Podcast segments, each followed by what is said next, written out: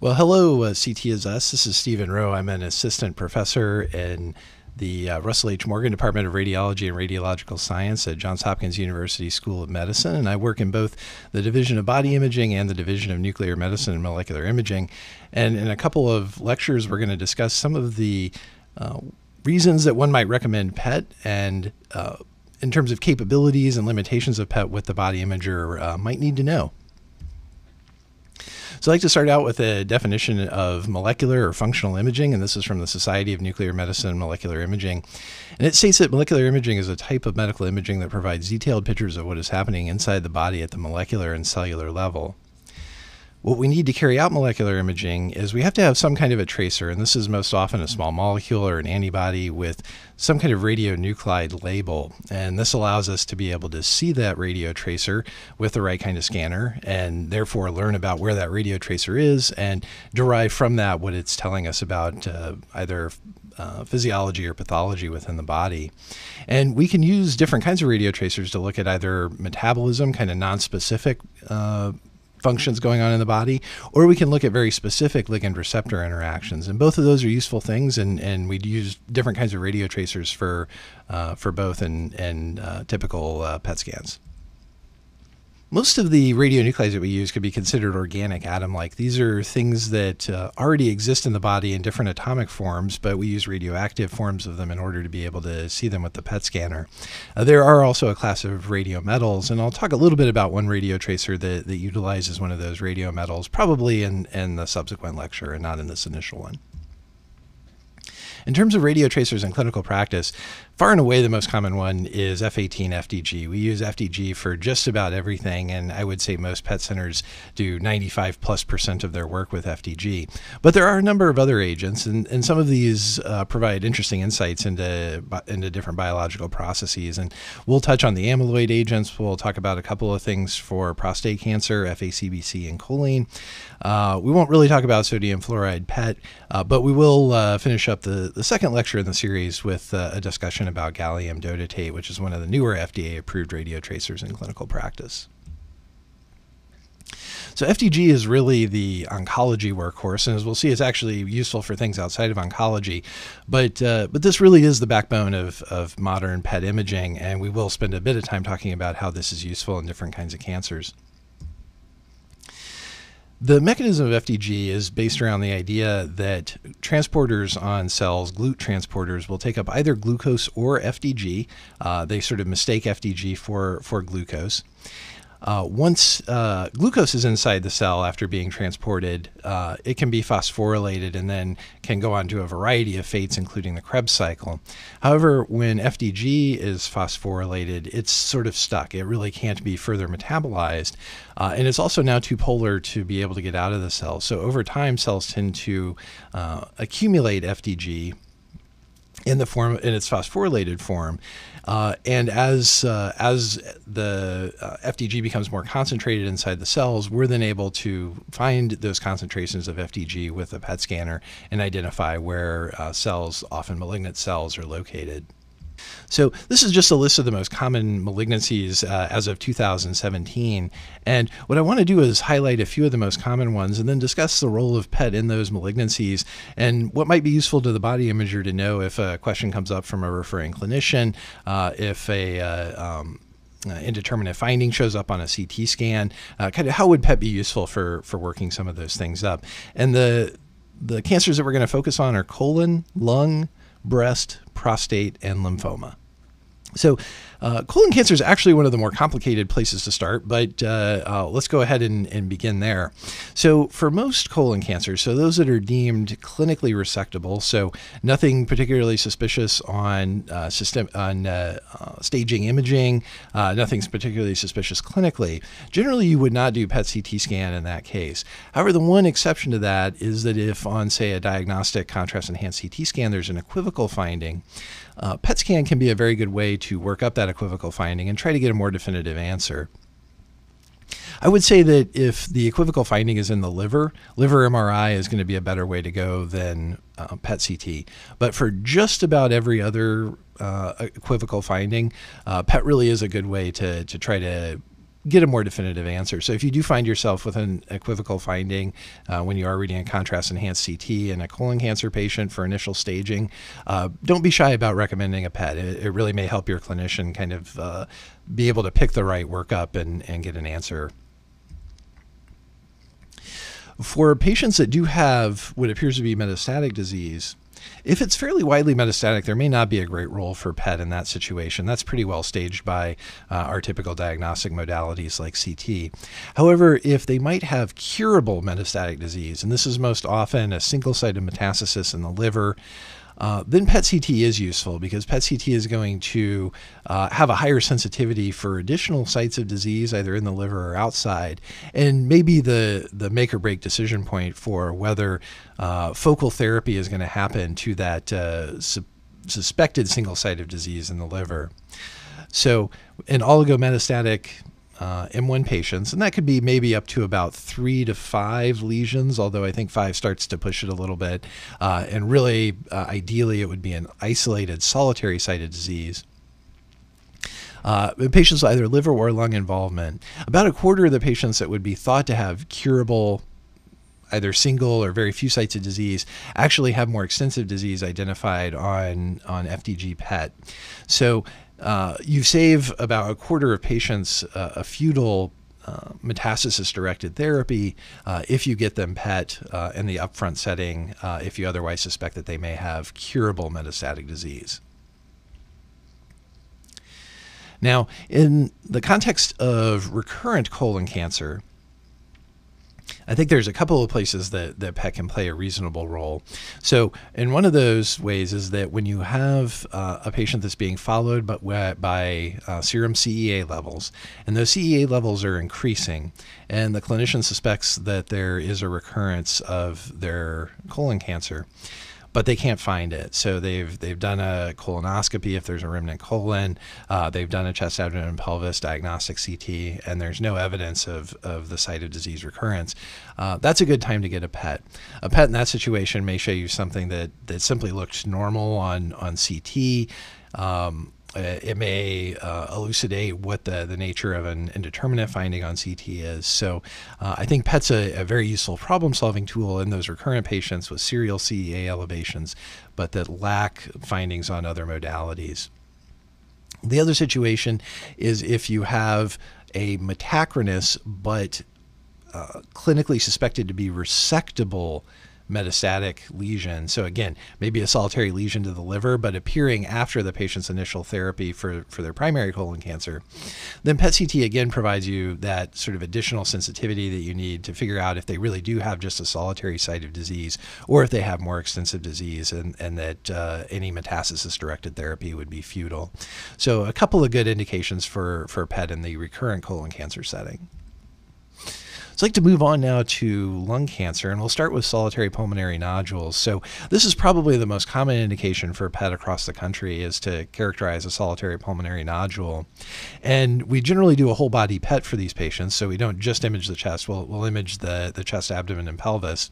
And in doing so, uh, we do characterize the, the actual finding, the solitary pulmonary nodule, but we approach it almost as if we're assuming this is cancer and we're also going to do sort of systemic staging for a presumed uh, primary lung cancer.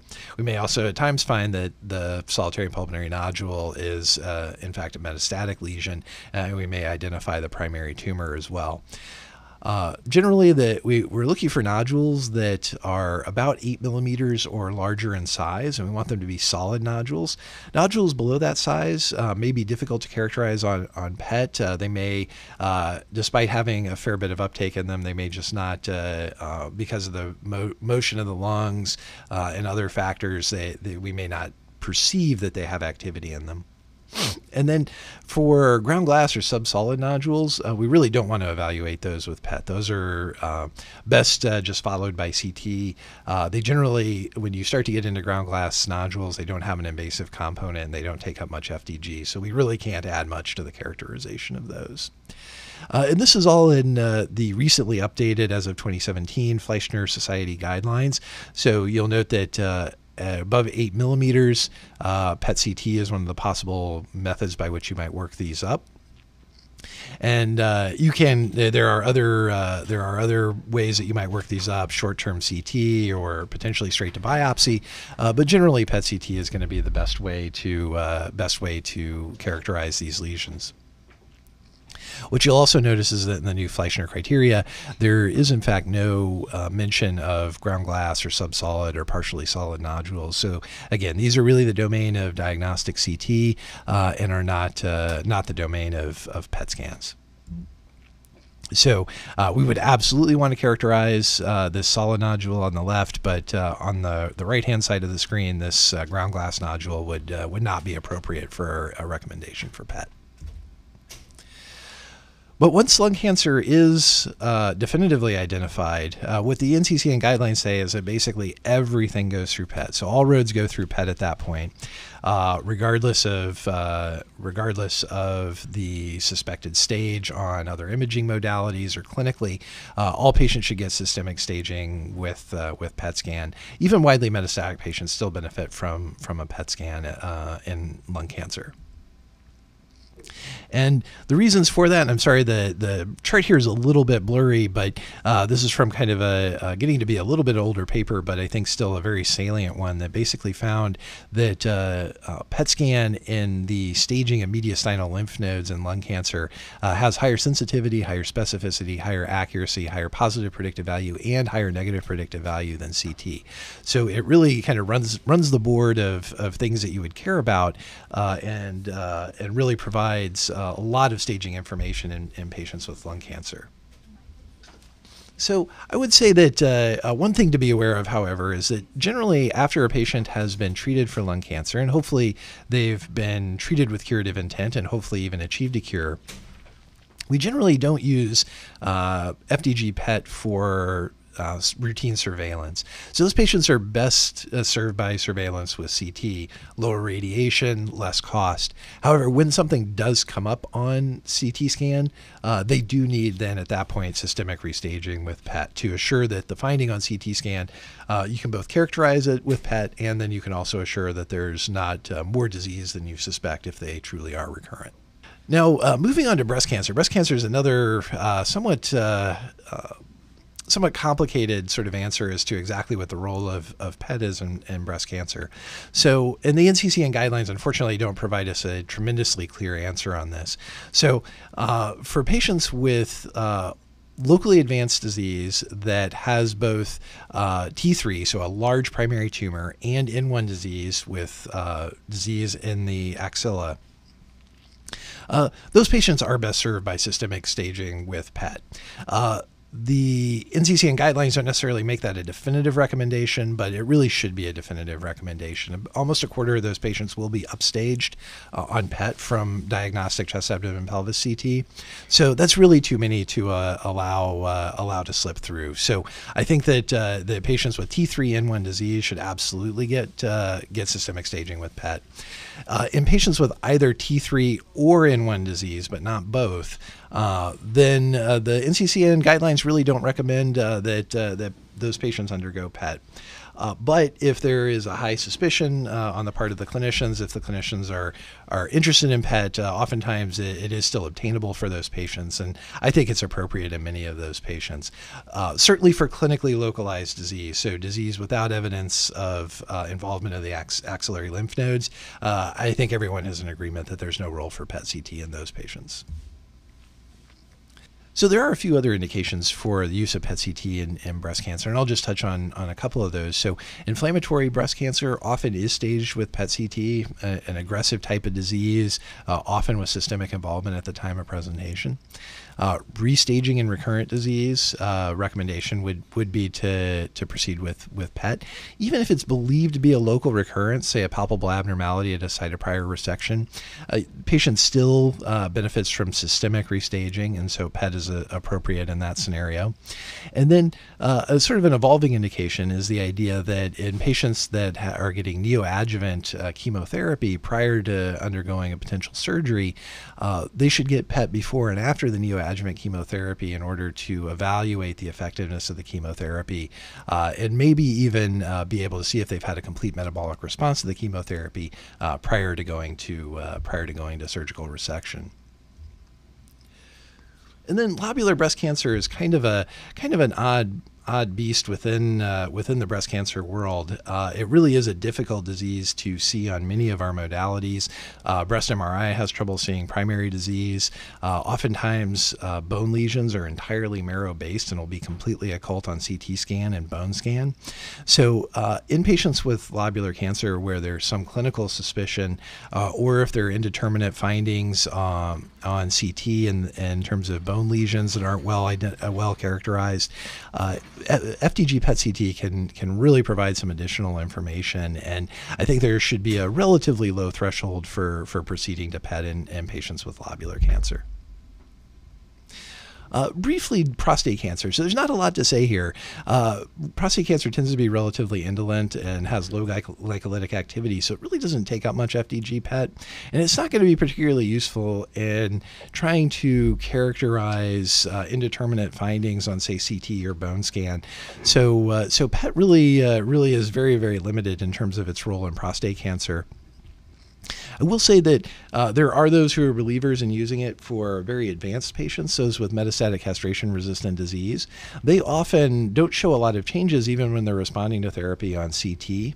And so sometimes it's best to image those patients with, with PET in order to see kind of the changes in glycolytic activity because those very, very advanced prostate cancers that have differentiated a bit will have more FDG uptake than, than kind of run of the mill prostate cancer.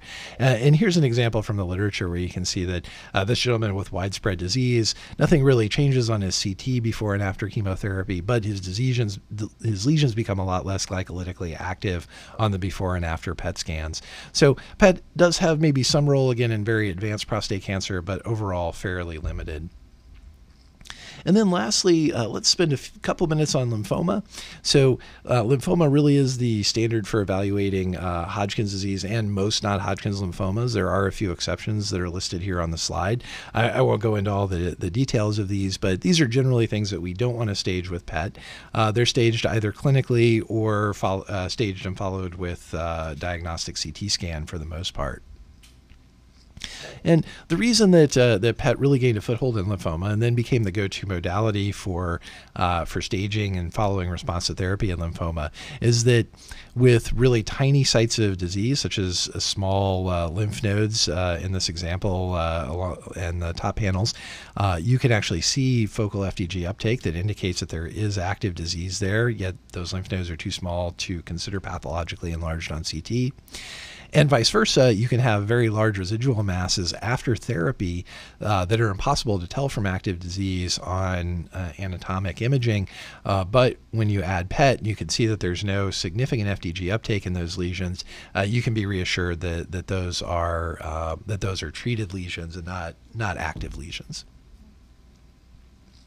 Uh, timing of PET scans uh, varies a little bit place to place, uh, but for many lymphomas, uh, patients will get a pre-therapy PET scan. They'll then get a mid-therapy PET scan about two to three cycles uh, after starting chemotherapy, and then after chemotherapy completion, uh, six cycles. Some things are going to four cycles these days. you would get a post-therapy scan. What you don't want to do with PET CT is any sort of routine surveillance after cure, and actually, you really don't even want to do routine surveillance with CT in these patients.